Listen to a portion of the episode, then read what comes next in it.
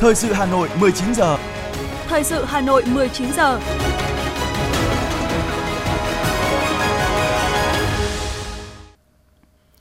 Thanh Hiền và Quang Minh kính chào quý vị các bạn. Bây giờ là chương trình thời sự của Đài Phát thanh và Truyền hình Hà Nội. Chương trình tối nay thứ sáu ngày 23 tháng 9 năm 2022 có những nội dung chính sau đây. Tổng Bí thư Nguyễn Phú Trọng làm việc với lãnh đạo thành phố Hồ Chí Minh. Thủ tướng Phạm Minh Chính chủ trì hội nghị về phát triển thị trường khoa học công nghệ. Chủ tịch Ủy ban nhân dân thành phố chỉ đạo giải quyết 36 kiến nghị đề xuất của huyện Đông Anh. Hà Nội tập trung cao nhất cho công tác phòng chống dịch Covid-19 và sốt xuất huyết. Phần tin thế giới có những sự kiện nổi bật. Bốn khu vực thuộc Ukraine bắt đầu trưng cầu dân Ý sắp nhập vào Nga. Phát hiện trên 150 người di cư bị bỏ lại trong xe tải ở Mexico. Sau đây là nội dung chi tiết sẽ có trong chương trình. Thưa quý vị và các bạn, sáng nay, Tổng Bí thư Nguyễn Phú Trọng và đoàn công tác Trung ương đã đến thăm, làm việc với Ban Thường vụ Thành ủy, cán bộ chủ chốt của thành phố Hồ Chí Minh về tình hình kết quả phát triển kinh tế xã hội, an ninh quốc phòng, công tác xây dựng Đảng từ sau Đại hội lần thứ 11 Đảng bộ thành phố, Đại hội lần thứ 13 của Đảng vào tháng 8 năm 2022, phương hướng nhiệm vụ thời gian tới. Tổng Bí thư nêu rõ thành phố Hồ Chí Minh cần phát huy mạnh hơn nữa truyền thống anh hùng, kinh nghiệm đổi mới, nỗ lực phấn đấu, thực hiện tốt hơn nữa vai trò là đầu tàu, động lực phát triển của vùng Đông Nam Bộ và cả nước. Chuyến công tác của Tổng Bí thư diễn ra đúng vào dịp kỷ niệm 77 năm Ngày Nam Bộ kháng chiến, một mốc son trong lịch sử hào hùng của dân tộc, của miền Nam thành đồng Tổ quốc, trong bối cảnh Bộ Chính trị sắp tổ chức hội nghị toàn quốc quán triệt, triển khai thực hiện nghị quyết về phương hướng phát triển kinh tế xã hội và đảm bảo quốc phòng an ninh vùng Đông Nam Bộ. Phát biểu với cán bộ chủ chốt thành phố, Tổng Bí thư đã nhắc lại những thời khắc khó khăn nhất nửa cuối năm 2021 khi thành phố phải đối mặt với đại dịch COVID-19, chia sẻ với nhân dân thành phố và đồng bào Nam Bộ về những mất mát thiệt hại to lớn chưa từng có do đại dịch gây ra. Tổng Bí thư ghi nhận thành phố đã nỗ lực duy trì, phục hồi phát triển kinh tế đạt kết quả cao từ tăng trưởng âm vào năm 2021, GDP 6 tháng năm 2022 đã tăng 3,8% và dự kiến cả năm có thể tăng trưởng 9,4%. Các lĩnh vực văn hóa, xã hội, y tế, giáo dục đào tạo của thành phố tiếp tục phát triển. Công tác xây dựng Đảng và hệ thống chính trị tiếp tục được chú trọng tăng cường. Thành ủy đã tập trung chỉ đạo quyết liệt, có kết quả những tồn động sai phạm, những vụ án, vụ việc nổi cộm, phức tạp, kéo dài, dư luận quan tâm. Trước hết là những vụ việc có sự chỉ đạo của Ban chỉ đạo Trung ương về phòng chống tham nhũng tiêu cực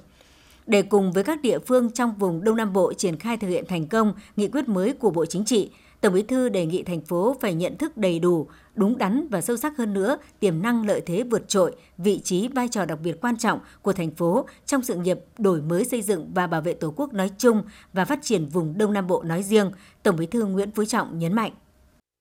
Tôi đề nghị các đồng chí trong ban chấp hành Đảng bộ thành phố cùng cả hệ thống chính trị cần tiếp tục nghiên cứu, xác định rõ nguyên nhân, bài học kinh nghiệm và kịp thời có những chính sách biện pháp khắc phục có hiệu quả. Những gì vượt thẩm quyền thì báo cáo trung ương quốc hội chính phủ xem xét tạo điều kiện để tháo gỡ trong đó có cơ chế chính sách đặc biệt vượt trội hơn so với nghị quyết 54 của Quốc hội khóa 14. Tổng Bí thư cũng đề nghị thành phố Hồ Chí Minh đẩy mạnh cơ cấu lại nền kinh tế gắn với đổi mới mô hình tăng trưởng, tập trung ưu tiên nguồn lực để thực hiện thành công các đột phá chiến lược, tháo gỡ những ách tắc, điểm nghẽn về thể chế, kết cấu hạ tầng và nguồn nhân lực hiện nay, quan tâm đến công tác xây dựng phát triển văn hóa xã hội, đảm bảo an ninh quốc phòng. Tổng Bí thư lưu ý Đảng bộ thành phố phải coi xây dựng chỉnh đốn Đảng và hệ thống chính trị thật sự trong sạch vững mạnh là nhiệm vụ then chốt. Tôi rất hoan nghênh thành phố đang thực hiện thí điểm mô hình chính quyền đô thị và một số cơ chế chính sách đặc thù. Đây chính là điểm đột phá sáng tạo trong việc thực hiện các chủ trương của đảng, thực hiện tinh gọn bộ máy, kiêm nhiệm các chức danh phù hợp với chủ trương định hướng lớn của trung ương. Nhưng phải rất chú ý đi đôi với kiểm soát quyền lực, tăng cường kiểm tra, giám sát tránh để làm quyền lộng quyền phòng ngừa tình trạng cán bộ vấp ngã sai lầm thắt chặt hơn nữa mối quan hệ mật thiết giữa đảng chính quyền với nhân dân dựa vào nhân dân để xây dựng đảng và hệ thống chính trị Tổng Bí thư tin tưởng thành phố Hồ Chí Minh sẽ tăng cường đoàn kết, quyết tâm đổi mới mạnh mẽ hơn nữa, phát huy tốt hơn vai trò đầu tàu, động lực phát triển mạnh mẽ nhất đối với vùng Đông Nam Bộ, xứng danh đất thép thành đồng, niềm tin yêu và tự hào của cả nước.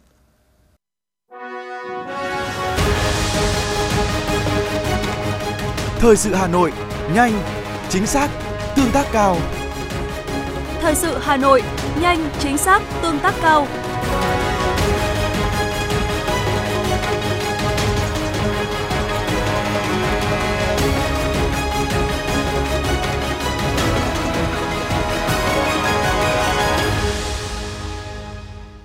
Tiếp theo là những sự kiện nổi bật diễn ra trong ngày. Thưa quý vị, sáng cùng ngày, Thủ tướng Chính phủ Phạm Minh Chính chủ trì diễn đàn kinh tế hợp tác, hợp tác xã năm 2022 với chủ đề chuyển đổi số, động lực phát triển kinh tế hợp tác, hợp tác xã trong kỷ nguyên mới gắn với thực hiện nghị quyết số 20 ngày 16 tháng 6 năm 2022. Diễn đàn được tổ chức theo hình thức trực tiếp tại trụ sở chính phủ, kết hợp trực tuyến tại điểm cầu 63 tỉnh thành phố trực thuộc trung ương.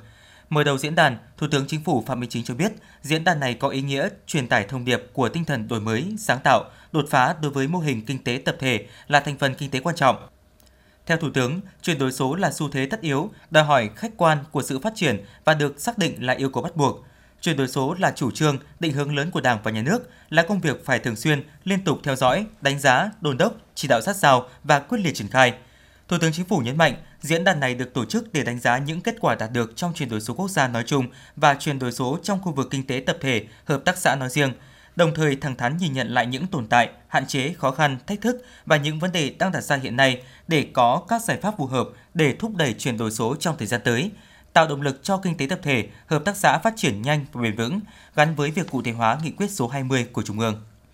Chiều cùng ngày, Thủ tướng Chính phủ Phạm Minh Chính chủ trì hội nghị phát triển thị trường khoa học và công nghệ, đồng bộ hiệu quả hiện đại và hội nhập. Hội nghị được tổ chức theo hình thức trực tiếp tại trụ sở chính phủ, kết hợp trực tuyến tại điểm cầu 63 tỉnh, thành phố trực thuộc Trung ương. Mở đầu hội nghị, Thủ tướng Chính phủ Phạm Minh Chính cho biết Việt Nam đang phát triển dựa trên ba trụ cột là xây dựng nền dân chủ xã hội chủ nghĩa, nhà nước pháp quyền xã hội chủ nghĩa, nền kinh tế thị trường định hướng xã hội chủ nghĩa – trong bối cảnh đó, chính phủ tập trung vào các trọng tâm chỉ đạo, điều hành gồm 4 ổn định, 3 tăng cường, 2 đẩy mạnh, 1 tiết giảm và 1 kiên quyết không. Theo Thủ tướng, thị trường khoa học công nghệ ở nước ta là một trong yếu tố quan trọng trong thể chế kinh tế thị trường định hướng xã hội chủ nghĩa. Do vậy, phát triển mạnh mẽ thị trường khoa học công nghệ là một trong các nhiệm vụ giải pháp chủ yếu thúc đẩy phát triển khoa học công nghệ và đổi mới sáng tạo để tạo bứt phá về năng suất, chất lượng, hiệu quả, tăng sức cạnh tranh trong bối cảnh cuộc cách mạng công nghiệp lần thứ tư. Thưa quý vị và các bạn, sáng nay, cho ý kiến về dự thảo kế hoạch giám sát chi tiết về đề cương các báo cáo của đoàn giám sát của Quốc hội về việc huy động, quản lý và sử dụng những nguồn lực phục vụ công tác phòng chống dịch COVID-19, về thực hiện chính sách pháp luật về y tế cơ sở, y tế dự phòng, Chủ tịch Quốc hội Vương Đình Huệ cho biết, đây là những nội dung được nhiều đoàn giám sát của các cơ quan kiểm toán, thanh tra chính phủ, Mặt trận Tổ quốc Việt Nam thực hiện và đã có con số báo cáo. Do vậy, đoàn giám sát cần tận dụng các số liệu, xác định rõ trọng tâm, trọng điểm, mục tiêu trong nội dung cần giám sát, những rủi ro và trách nhiệm giải trình. Tuyệt đối tránh hình thức, yếu tố thường dẫn đến kém hiệu quả trong giám sát, tránh trồng chéo, kéo dài, làm ảnh hưởng đến công việc bình thường của các cơ quan bị giám sát. Trong sáng nay, Thường vụ Quốc hội cũng cho ý kiến về dự thảo kế hoạch giám sát về việc triển khai thực hiện các nghị quyết của Quốc hội về các chương trình mục tiêu quốc gia xây dựng nông thôn mới giai đoạn 2021-2025, giảm nghèo bền vững giai đoạn 2021-2025, phát triển kinh tế xã hội vùng đồng bào dân tộc thiểu số và miền núi giai đoạn 2021-2030. Cùng ngày tại Hà Nội, Hội đồng đội Trung ương tổ chức lễ tuyên dương thiếu nhi tiêu biểu các dân tộc toàn quốc lần thứ tư năm 2022 với sự tham dự của 263 thiếu nhi tiêu biểu đại diện cho 54 dân tộc anh em trên khắp cả nước. Tham dự và phát biểu tại buổi lễ, Ủy viên Bộ Chính trị, trưởng Ban Kinh tế Trung ương Trần Tuấn Anh thay mặt lãnh đạo Đảng, Nhà nước nhiệt liệt biểu dương, khen ngợi những thành tích của các thiếu nhi tiêu biểu được tuyên dương. Trưởng Ban Kinh tế Trung ương Trần Tuấn Anh cũng đánh giá cao Trung ương Đoàn Thanh niên Cộng sản Hồ Chí Minh, Hội đồng đội Trung ương trong những năm qua đã có nhiều nỗ lực, sáng kiến tổ chức nhiều chương trình, hoạt động có ý nghĩa dành cho thiếu nhi cả nước nói chung và thiếu nhi các dân tộc thiểu số ở vùng sâu vùng xa, vùng điều kiện kinh tế, xã hội khó khăn nói riêng. Các đại biểu thiếu nhi được tuyên dương đều là những học sinh thiếu nhi tiêu biểu có thành tích nổi bật tại các địa phương, đơn vị trong năm học 2020-2021 và 2021-2022. Các em đều là tấm gương sáng trong cuộc sống, tích cực tham gia các hoạt động văn hóa văn nghệ, thể dục thể thao, là nòng cốt trong các phong trào, hoạt động sôi nổi của tổ chức đội, được giới thiệu, xét chọn kỹ lưỡng từ cấp cơ sở, cấp huyện đến cấp tỉnh.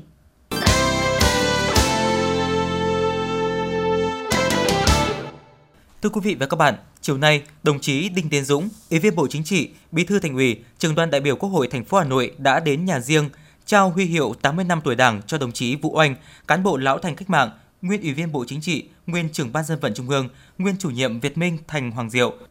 Trường đoàn đại biểu nhân dân Hà Nội dự Đại hội Quốc dân tại Tân Trào. Đồng chí Vũ Oanh, tức Vũ Duy Trương, sinh năm 1924, hiện là đảng viên chi bộ 10, Đảng bộ phường Đội Cấn, quận Ba Đình. Đồng chí giác ngộ, tham gia cách mạng và được kết nạp vào Đảng Cộng sản Việt Nam từ khi còn rất trẻ. Trong gần 100 năm tuổi đời, 80 năm tuổi Đảng, đồng chí Vũ Anh đã không ngừng công hiến, hy sinh vì sự nghiệp cách mạng của Đảng và dân tộc, từng đảm nhiệm các chức vụ quan trọng như Bí thư tỉnh ủy Hà Đông, Bí thư tỉnh ủy Hà Nam, đại biểu Quốc hội khóa 8 và 9, Ủy viên Bộ Chính trị khóa 7, phụ trách công tác dân vận của Đảng. Qua quá trình công tác, đồng chí Vũ Anh được Đảng, Nhà nước tặng thưởng nhiều phần thưởng cao quý. Trân trọng trao tặng huy hiệu 80 năm tuổi Đảng và tặng hoa chúc mừng đảng viên lão thành Vũ Oanh. Thay mặt lãnh đạo thành phố, Bí thư Thành ủy Đinh Tiến Dũng mong đồng chí dồi dào sức khỏe, trường thọ và khẳng định huy hiệu cao quý của Đảng được trao hôm nay không chỉ là niềm tự hào của cá nhân và gia đình đồng chí Vũ Oanh mà còn của Đảng bộ quận Ba Đình và thành phố Hà Nội. Sáng nay, Thành đoàn Hà Nội tổ chức diễn đàn công tác cán bộ đoàn khối địa bàn dân cư thành phố Hà Nội, thực trạng và giải pháp. Đây là hoạt động hướng tới Đại hội đại biểu Đoàn Thanh niên Cộng sản Hồ Chí Minh thành phố Hà Nội lần thứ 16, nhiệm kỳ 2022-2027 đồng chí Nguyễn Thị Tuyến, Ủy viên Trung ương Đảng, Phó Bí thư Thường trực Thành ủy đến dự. Phát biểu tại diễn đàn, Ủy viên Trung ương Đảng, Phó Bí thư Thường trực Thành ủy Nguyễn Thị Tuyến nhấn mạnh quan điểm việc xây dựng đội ngũ cán bộ đoàn vững mạnh là nội dung quan trọng trong công tác xây dựng Đảng. Chính vì vậy, Ban Thường vụ Thành ủy rất quan tâm đến đội ngũ cán bộ đoàn phân công về làm cán bộ chủ chốt tại các quận, huyện, thị xã.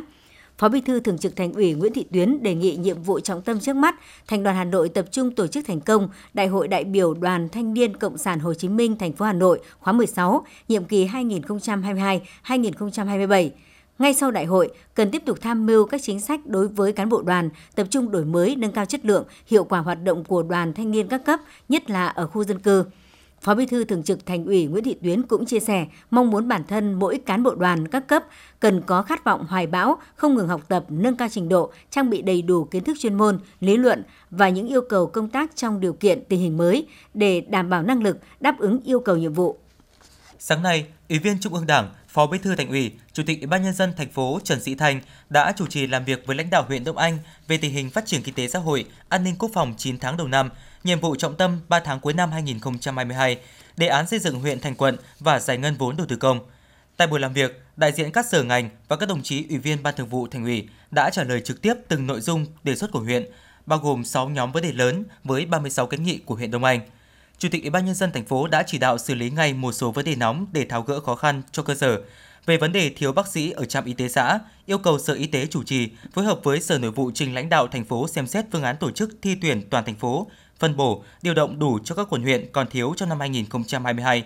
Chủ tịch Ủy ban nhân dân thành phố giao các đơn vị liên quan khẩn trương phối hợp trình lãnh đạo thành phố ký ban hành tiêu chuẩn định mức trường liên cấp trước ngày 10 tháng 10 để tháo gỡ vướng mắc không chỉ cho huyện Đông Anh mà cả toàn thành phố. Đồng thời yêu cầu rõ các sở ngành cam kết cụ thể thời hạn từng vấn đề để nhanh chóng xử lý các khó khăn cho các cơ sở trong các nội dung quy hoạch ngầm, quy hoạch chi tiết không gian quanh những nhà ga đường sắt đô thị trên địa bàn huyện, duyệt thẩm định quy hoạch các dự án quan trọng – Kết luận tại buổi làm việc, Chủ tịch Ủy ban nhân dân thành phố Trần Sĩ Thanh giao văn phòng Ủy ban nhân dân thành phố khẩn trương có thông báo kết luận các phần việc có thời hạn rõ ràng. Yêu cầu huyện Đông Anh tiếp tục tập trung quyết liệt hơn, bám sát từng phần việc, phối hợp với các ngành tháo gỡ vướng mắc triển khai kế hoạch.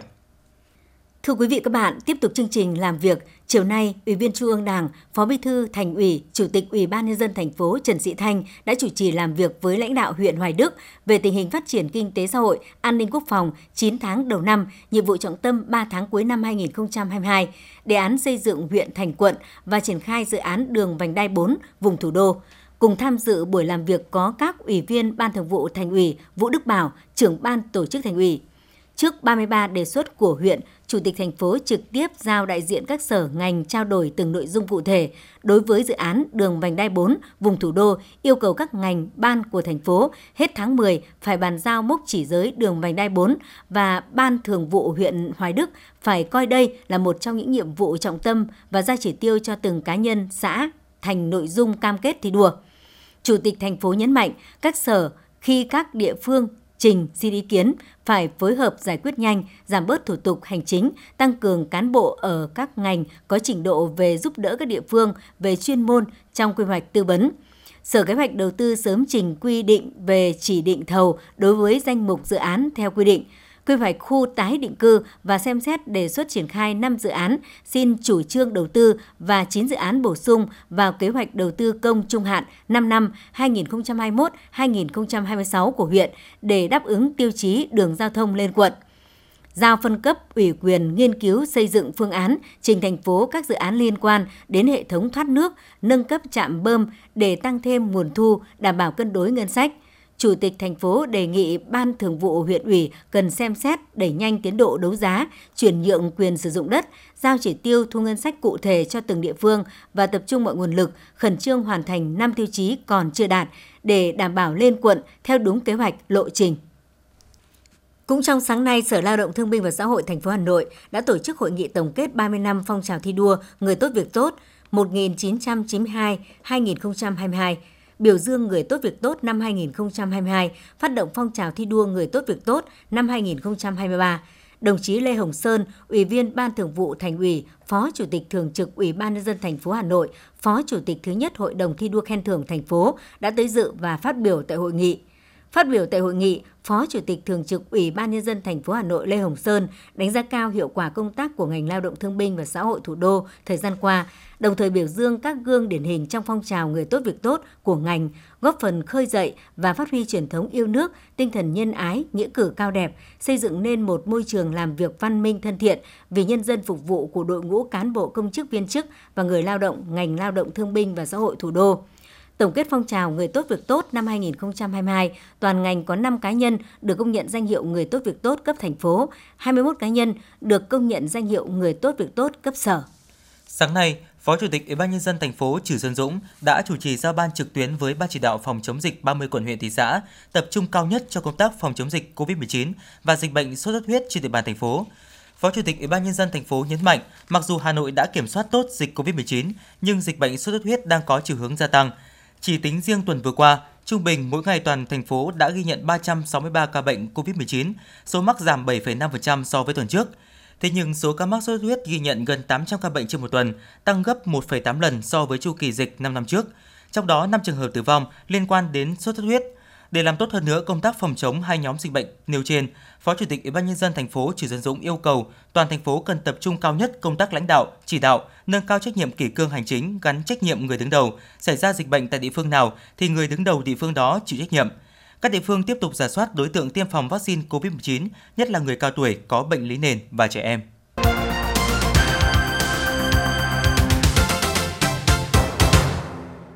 Những thông tin kinh tế nổi bật sẽ tiếp nối chương trình. Thưa quý vị các bạn, sáng nay, Ngân hàng Nhà nước tổ chức họp báo thông tin kết quả hoạt động ngân hàng quý 3 năm 2022. Hôm nay cũng là ngày đầu tiên lãi suất điều hành và mức lãi suất tối đa đối với tiền gửi bằng đồng Việt Nam được điều chỉnh tăng có hiệu lực. Ông Phạm Chí Quang, Phó vụ trưởng phụ trách vụ chính sách tiền tệ, Ngân hàng Nhà nước cho biết, từ đầu năm đến nay, bối cảnh kinh tế thế giới diễn biến khó lường, nguy cơ suy thoái gia tăng. Trước những tác động của tình hình thế giới và các chính sách tài chính tiền tệ của các nước đến nền kinh tế nước ta và tình hình nội tại của nền kinh tế trong nước, ông Quang cho biết để thực hiện các mục tiêu đặt ra của chính sách tiền tệ, Ngân hàng Nhà nước quyết định điều chỉnh các mức lãi suất có hiệu lực từ ngày 23 tháng 9 năm 2022.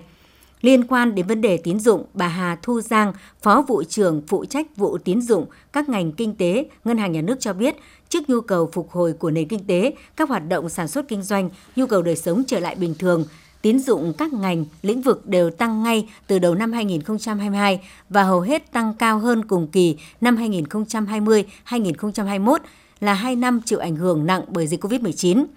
Chia sẻ về bối cảnh chung, Phó Thống đốc Đào Minh Tú đánh giá lãi suất đã có bước điều chỉnh phù hợp với diễn biến lạm phát trong và ngoài nước. Hạn mức tăng trưởng tín dụng tiếp tục đặt ra 14% trong năm 2022 và sẽ được xem xét điều chỉnh khi cần thiết. Tuy nhiên, Ngân hàng Nhà nước sẽ tập trung kiểm soát lạm phát, góp phần ổn định kinh tế vĩ mô, tỷ giá được điều hành ổn định, duy trì trạng thái ngoại tệ cung cầu hợp lý.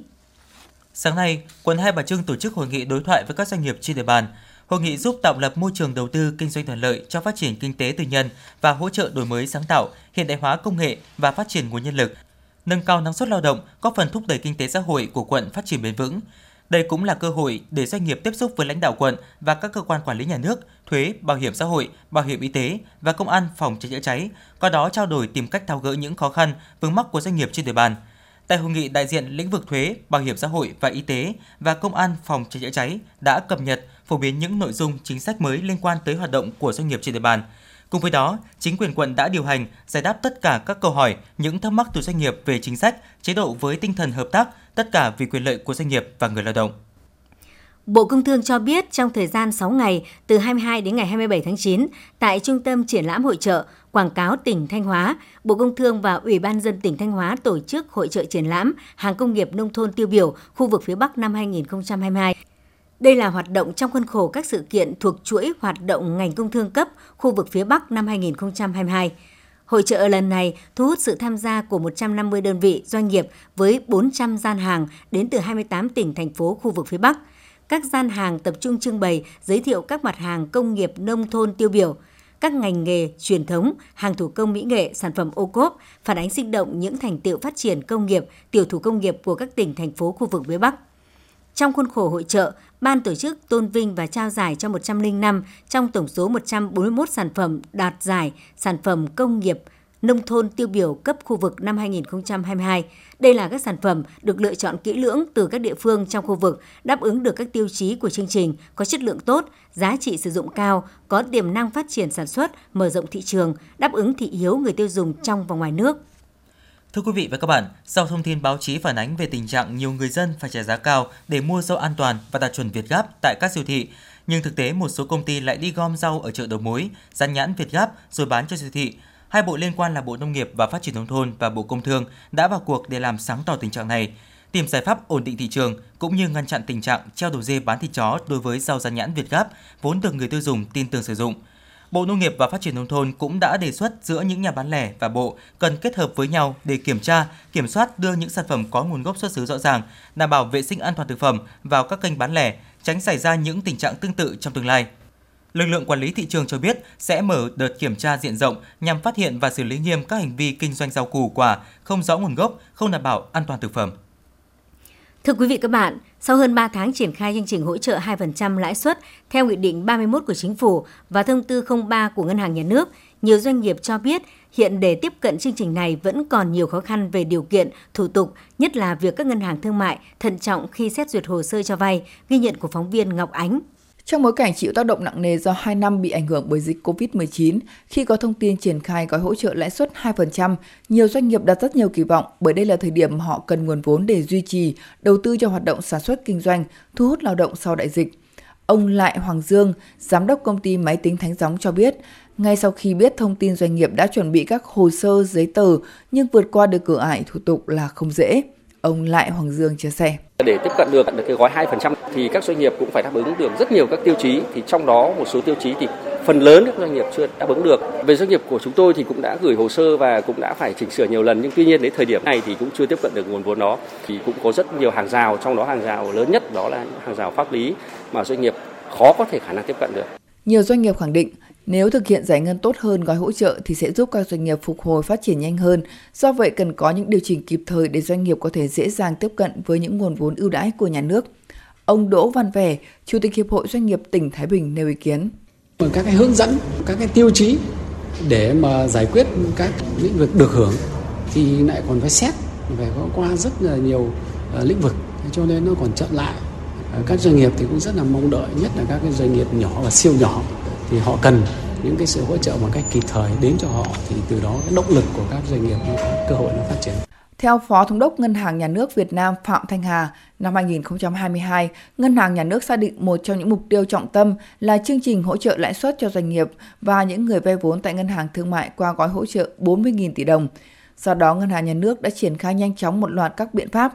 Trong đó, về hành lang pháp lý, Ngân hàng Nhà nước đã phối hợp với các bộ và trình chính phủ ban hành Nghị định 31 và cùng ngày, Ngân hàng Nhà nước đã ban hành ngay thông tư số 03 để hướng dẫn các ngân hàng thương mại triển khai đến các đối tượng vay vốn. Tiếp đó, Ngân hàng Nhà nước cũng đã thu thập thông tin đăng ký từ các ngân hàng thương mại để tiến hành đề xuất cùng với các bộ để phân bổ ngân sách 40.000 tỷ đồng trong 2 năm. Cụ thể, năm 2022 dự kiến sẽ phân bổ khoảng 16.000 tỷ đồng, sang năm 2023 dự kiến sẽ phân bổ 24.000 tỷ đồng còn lại. Sau khi đã phân bổ ngân sách, Ngân hàng Nhà nước đã tiến hành triển khai hướng dẫn các ngân hàng thương mại và đã ban hành bộ tài liệu giải đáp trên 20 vấn đề cho các ngân hàng thương mại trong quá trình triển khai như về đối tượng, về phương thức, về cách thức đăng ký, về cách lập dự toán cũng như rút vốn hỗ trợ và quyết toán. Cũng theo Phó Thống đốc, việc có triển khai hỗ trợ hiện chưa được như kỳ vọng do còn khó khăn vướng mắc, cần phải giải quyết trong thời gian tới. Ngân hàng Nhà nước đã xác định các nhóm khó khăn vướng mắc cần phải tập trung giải quyết trong thời gian tới. Phó Thống đốc Ngân hàng Nhà nước Việt Nam Phạm Thanh Hà cho biết. Do cái chuyện là trước đây thì có một số cái gói hỗ trợ lãi suất cũng đã triển khai và cũng khó khó khăn nhất định à, giải ngân và đặc biệt là không quyết toán. Thế cho nên là các ngân hàng cho vay cũng có tâm lý e ngại. Còn thứ hai là tâm lý từ phía khách hàng. Cái dư nợ mà có thể được hỗ trợ là khoảng 800 ngàn tỷ. Nhưng cái thực tế mà đã triển khai là khoảng 4.400 tỷ đồng. Thế cho nên là có khoảng cách nhất định giữa cái chuyện là khả năng được hỗ trợ cũng như là cái thực tế thì rõ ràng là phụ thuộc vào cái cái mong muốn của khách hàng có muốn hỗ trợ hay không và khách hàng như thế là cũng có một số ý kiến là là nói rằng là thủ tục dườm già rồi các quy định nó nó phức tạp nhưng mà rõ ràng đây là tiền của ngân sách và cái điều kiện thủ tục là đã được thống nhất và cũng rất mong muốn là các khách hàng cũng phải tuân thủ các điều kiện để đảm bảo cho cái hồ sơ thủ tục nó chặt chẽ. Các chuyên gia kinh tế cho rằng khó khăn tiếp cận vốn vay nên việc phục hồi của các doanh nghiệp đang rất chậm. Chính vì vậy, các cơ quan chức năng cần ra lại hệ thống chính sách để có thể tháo gỡ kịp thời. Ưu tiên lớn nhất là cần tháo gỡ để thúc đẩy và phục hồi phát triển cho nền kinh tế, nhất là vấn đề vốn. Từ nay đến cuối năm, tín dụng tăng khoảng 4%. Khoản tín dụng này không nhiều nên phải được bơm vào những nơi cần vốn như lĩnh vực ưu tiên, những lĩnh vực có tính lan tỏa nhanh.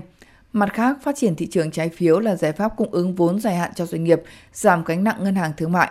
Một thời gian rất dài, thị trường tài chính Việt Nam chỉ dựa vào ngân hàng thương mại. Trong thời gian qua, thị trường trái phiếu doanh nghiệp, thị trường chứng khoán cũng góp phần cung ứng vốn cho doanh nghiệp, nhưng gần đây có sự cố nên sự cố phải được sớm giải quyết.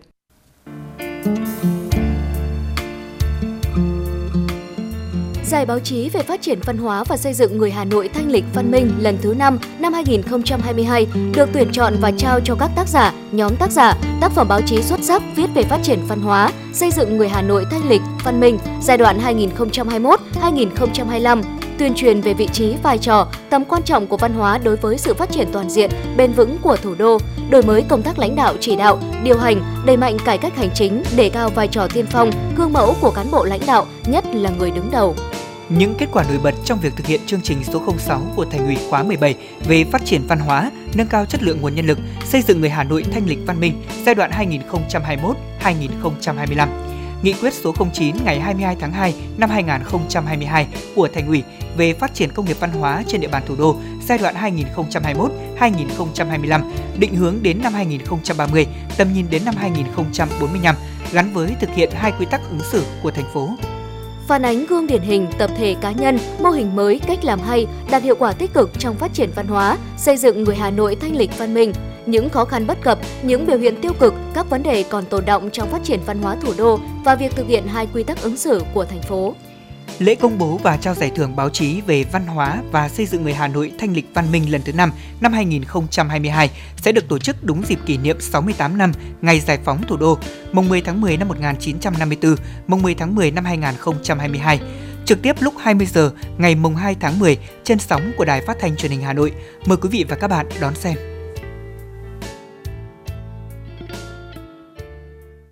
Mời quý vị các bạn nghe tiếp phần tin. Hôm nay tại Hà Nội, Nhà xuất bản Giáo dục Việt Nam tổ chức lễ công bố và trao giải cuộc thi sáng tác Trang sách tôi yêu, một trong những sự kiện ý nghĩa của đơn vị để kỷ niệm 65 năm ngày thành lập. Hội đồng giám khảo đã chọn ra 30 cá nhân và một tập thể xuất sắc nhất để trao giải, gồm 3 giải nhất, 5 giải nhì, 7 giải ba và 15 giải khuyến khích. Ngoài ra còn có một tập thể có nhiều tác phẩm dự thi nhất bảng B được trao giải – Ban tổ chức cuộc thi cho biết, bên cạnh các tác phẩm đạt giải, còn có nhiều tác phẩm có chất lượng tốt ở các thể loại như truyện ngắn, thơ, truyện ký, ca khúc. Nhà xuất bản Giáo dục Việt Nam đã tuyển chọn những bài dự thi có chất lượng để đưa vào cuốn sách tác phẩm tuyển chọn từ cuộc thi Trang sách tôi yêu. Cùng ngày tại Hà Nội, Báo Phụ nữ Thủ đô tổ chức lễ trao giải cuộc thi viết về cuốn sách yêu thích của bạn lần thứ nhất, chủ đề Bình yên và mơ ước trên báo Phụ nữ Thủ đô. Đây là hoạt động tiếp nối từ thành công của cuộc thi viết về cuốn sách yêu thích của em, được báo Phụ nữ Thủ đô tổ chức liên tục trong 10 năm vừa qua và là một trong những hoạt động hợp tác xây dựng thành phố an toàn, thân thiện cho phụ nữ và trẻ em gái giữa Hội Liên hiệp Phụ nữ Hà Nội và tổ chức Plan International Việt Nam. Ban tổ chức đã trao 24 giải cho các bài viết xuất sắc, trong đó giải nhất thuộc về tác giả Chu Thị Thu Hằng, giáo viên trường Trung học phổ thông Sơn Tây, Hà Nội với bài viết Không gục ngã, hành trình của sự sống và ước mơ. Ba giải nhì thuộc về tác giả Phùng Thị Mai Xuân với bài viết về cuốn sách Dấn thân, tác giả Nguyễn Lan Hương với bài viết về cuốn sách Tôi là Malala, tác giả Đào Thụy Kha với bài viết về cuốn sách Sơn ca vẫn hot. Ngoài ra có 5 giải ba, 10 giải khuyến khích và 5 giải chuyên đề. Tiếp theo là những thông tin đáng chú ý khác. Đã có thêm 1,2 triệu liều vaccine COVID-19 Pfizer để tiêm cho người từ 12 tuổi trở lên đã về đến Việt Nam, bổ sung thêm nguồn vaccine phục vụ nhu cầu tiêm chủng. Như vậy, từ ngày 12 tháng 9 đến nay, Việt Nam đã tiếp nhận tổng cộng 4,2 triệu liều vaccine COVID-19 Pfizer, trong đó 1,5 triệu liều tiếp nhận vào ngày 12 tháng 9, 1,5 triệu liều tiếp nhận vào ngày 14 tháng 9 và 1,2 triệu liều tiếp nhận vào ngày 22 tháng 9.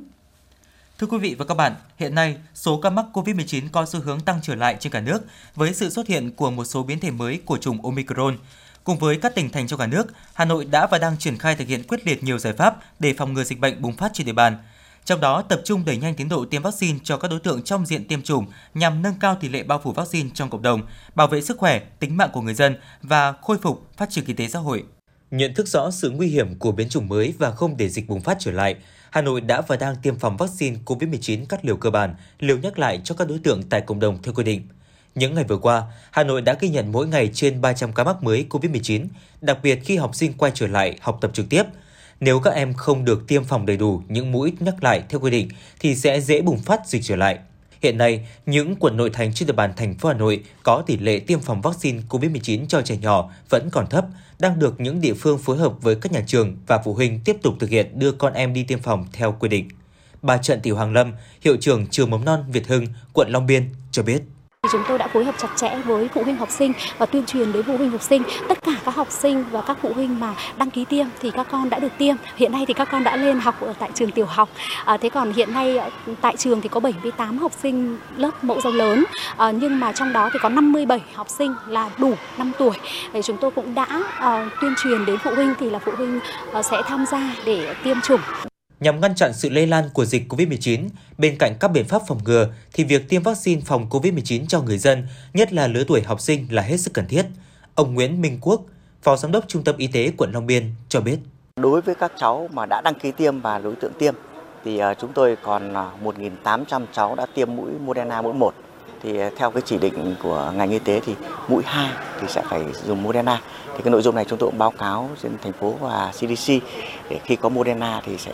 sẽ đưa về để chúng tôi tiêm trả mũi cho các cháu. Còn lại một số cháu đến lịch tiêm vừa rồi mà à, vì à, các cháu ốm mà chưa có chỉ định thì chúng tôi sẽ tiếp tục bổ sung và tiêm đợt tới này. Theo các chuyên gia y tế, tiêm phòng vaccine COVID-19 là biện pháp hiệu quả nhất để bảo vệ sức khỏe toàn dân.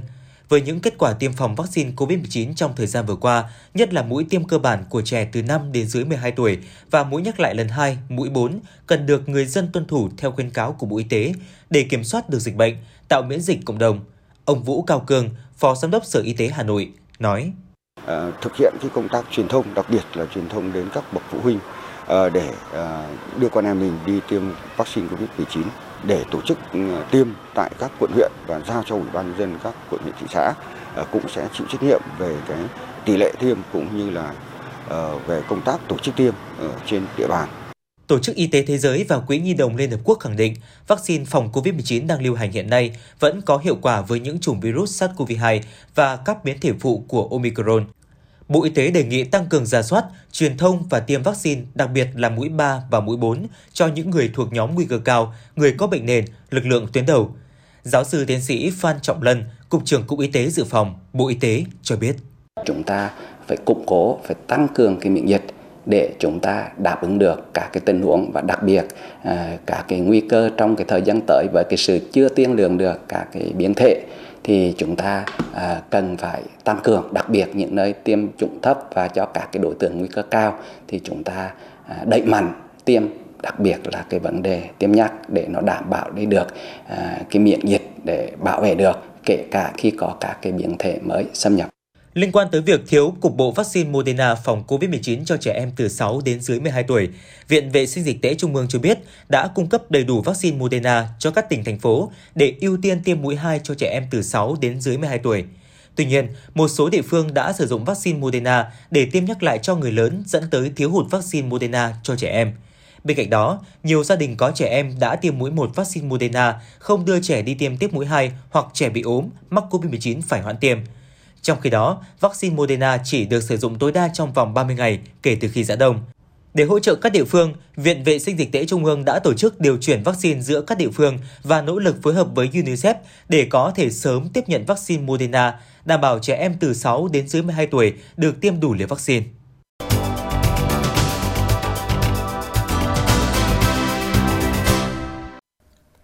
Thưa quý vị và các bạn, từ ngày 20 tháng 9, Cục Cảnh sát Giao thông thực hiện kế hoạch sử dụng mô tô đặc trùng phối hợp cùng Công an Hà Nội tuần tra kiểm soát lưu động trên cầu Thanh Trì và đường Vành Đai 3. Lực lượng của Cục Cảnh sát Giao thông sử dụng 20 mô tô chuyên dụng cùng thiết bị ghi hình phối hợp cùng 10 cán bộ của 5 đội Cảnh sát Giao thông Hà Nội tuần tra trên đường Vành Đai 3 trên cao từ cầu Thanh Trì đến cầu Thăng Long – trong 3 ngày từ ngày 20 tháng 9 đến ngày 22 tháng 9, theo ghi nhận của lực lượng cảnh sát giao thông làm nhiệm vụ trên tuyến cầu Thanh Trì và đường vành đai 3, đã phát hiện 12 phương tiện gặp sự cố khi lưu thông trên tuyến này. Các phương tiện chủ yếu gặp sự cố như hỏng lốp, hệ thống lái, hệ thống điện và một số sự cố liên quan đến máy móc. Cục Cảnh sát Giao thông khuyến cáo người điều khiển phương tiện kiểm tra tình trạng an toàn kỹ thuật phương tiện trước khi di chuyển vào tuyến đường cầu Thanh Trì và vành đai 3. Nếu có dấu hiệu không đảm bảo về an toàn kỹ thuật phương tiện, không nên di chuyển vào cầu Thanh Trì và đường vành đai 3 vì khi gặp sự cố sẽ gây ảnh hưởng đến các phương tiện khác và tình hình trật tự, an toàn giao thông chung trên tuyến. Khoảng 4 giờ 15 phút sáng nay, Trung tâm Chỉ huy Công an thành phố Hà Nội nhận được thông tin xảy ra vụ cháy tại xã Đa Tốn, huyện Gia Lâm, đã điều động lực lượng có mặt để xử lý. Công an huyện Gia Lâm xác định vị trí đám cháy thuộc khu đất trống của xã Đa Tốn, đang có một số công trình quây tôn của người dân tự ý làm nhà xưởng. Sau khoảng 20 phút triển khai cứu hỏa, đám cháy đã được dập tắt hoàn toàn, không gây thiệt hại về người. Căn cứ những dấu vết thu được tại hiện trường, bước đầu xác định nguyên nhân do tự đốt. Để tránh những thông tin không chính xác về vụ này, ông Đỗ Văn Kiên, Chủ tịch Ủy ban Nhân dân xã Đa Tốn thông tin, toàn bộ khu đất đầm cầu vùa trên gồm nhiều nhà xưởng, hàng quán đã được cưỡng chế từ năm 2017. Đang còn một hộ đã chấp nhận các phương án cưỡng chế. Hiện chính quyền địa phương cũng đã lên phương án tiếp quản khu đất này thì xảy ra vụ việc. Ngay khi công an huyện Gia Lâm điều tra làm rõ vụ việc, chính quyền sẽ quây tôn toàn bộ khu vực để chống lấn chiếm.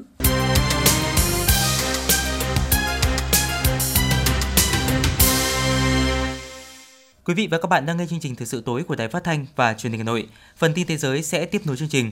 Thưa quý vị, chính phủ Nhật Bản ước tính khoảng 4.300 quan khách trong và ngoài nước sẽ tới dự quốc tang của cố thủ tướng Abe Shinzo ở thủ đô Tokyo vào tuần tới. Tránh văn phòng nội các Nhật Bản Hirokazu Matsuno tiết lộ trong số này có khoảng 3.600 quan khách trong nước, trong đó có Chủ tịch Hạ viện và Chủ tịch Thượng viện, trên 700 nghị sĩ, nguyên nghị sĩ quốc hội và 44 thống đốc các tỉnh thành và khoảng 700 quan khách đến từ 217 quốc gia, vùng lãnh thổ trên thế giới và đại diện các tổ chức quốc tế, trong đó có 35 nguyên thủ, người đứng đầu chính phủ. Tại khóa họp 77 Đại hội đồng Liên Hợp Quốc, Tổng thư ký Liên Hợp Quốc Antonio Guterres đã kêu gọi đề ra các biện pháp sáng tạo nhằm giải quyết các vấn đề nhức nhối của khu vực Sahel châu Phi. Cũng tại diễn đàn Đại hội đồng Liên Hợp Quốc, cùng ngày Tổng thống Somani đã kêu gọi các đối tác quốc tế hỗ trợ nước này ngăn chặn nạn đói đang hoành hành và đánh bại chủ nghĩa khủng bố. Người dân tại vùng Lugan ở Ukraine hôm nay đã bắt đầu đi bỏ phiếu trong cuộc trưng cầu dân Ý về việc sắp nhập vào Liên bang Nga. Chính quyền Kiev và nhiều nước phương Tây tuyên bố phản đối bước đi này. Các cuộc trưng cầu dân Ý đã bắt đầu tại khu vực Lugan, kéo dài từ ngày 23 tháng 9 và sẽ kéo dài đến hết ngày 27 tháng 9. Trong một bài phát biểu qua video, Tổng thống Nga Vladimir Putin cho biết Moscow ủng hộ quyết định được đưa ra trong cuộc trưng cầu dân Ý. Ủy ban chứng khoán và giao dịch Mỹ tiết lộ họ đã đạt thỏa thuận yêu cầu nhà sản xuất máy bay Boeing trả 200 triệu đô la Mỹ về việc đưa ra bảo đảm không chính xác về độ an toàn của máy bay 737 MAX sau khi xảy ra hai vụ tai nạn thảm khốc. Ủy ban chứng khoán và giao dịch Mỹ cho biết họ đã cáo buộc hãng sản xuất máy bay Boeing và ông Dennis A. Muhlenberg, cựu giám đốc điều hành của công ty này vì đã đưa ra những tuyên bố gây hiểu lầm nghiêm trọng – sau hai vụ rơi máy bay Boeing 737 MAX thảm khốc vào năm 2018 và 2019. Nhà chức trách Mexico thông báo đã phát hiện trên 150 người di cư từ Trung Mỹ đang chen chúc trong một chiếc xe tải bị bỏ lại trên đường cao tốc ở miền nam nước này. Toàn bộ số người này đang được chăm sóc y tế và cung cấp thực phẩm trước khi họ được bàn giao cho cơ quan nhập cư. Sáng nay, phương tiện truyền thông đưa tin đã xảy ra một vụ lật thuyền tại Campuchia khiến 23 công dân Trung Quốc mất tích. Hãng tin AFP dẫn lời người phát ngôn tỉnh Sihanouk Vin của Campuchia cho biết, chiếc thuyền trên chở 41 người bị lật ngoài khơi tỉnh này, trong đó mới có 18 người được cứu. Cảnh sát đang tiến hành thẩm vấn những người này trong bối cảnh ngày càng có nhiều báo cáo về việc công nhân trở thành nạn nhân của các vụ buôn người hoặc nhập cư trái phép để làm việc tại thành phố cảng Sihanoukville, miền Nam Campuchia.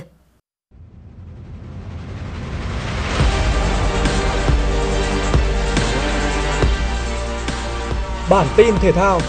Bản tin thể thao